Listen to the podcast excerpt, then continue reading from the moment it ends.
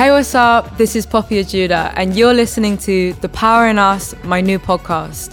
This podcast is a series based all around the topics and themes of my debut album, The Power in Us.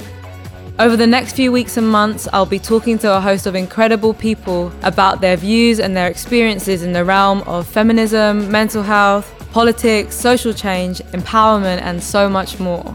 We will use each of my songs of the album as a catalyst to dig into these themes more deeply than I could with the lyrics of each song.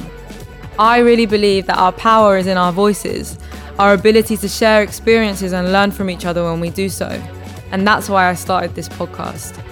I'm really interested in how our individual power creates collective power and ultimately social change for the better.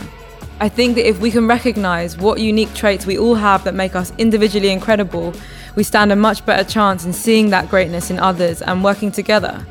I hope this podcast sparks thought and brings insight, and most importantly, gets us all talking. Big love, stay tuned.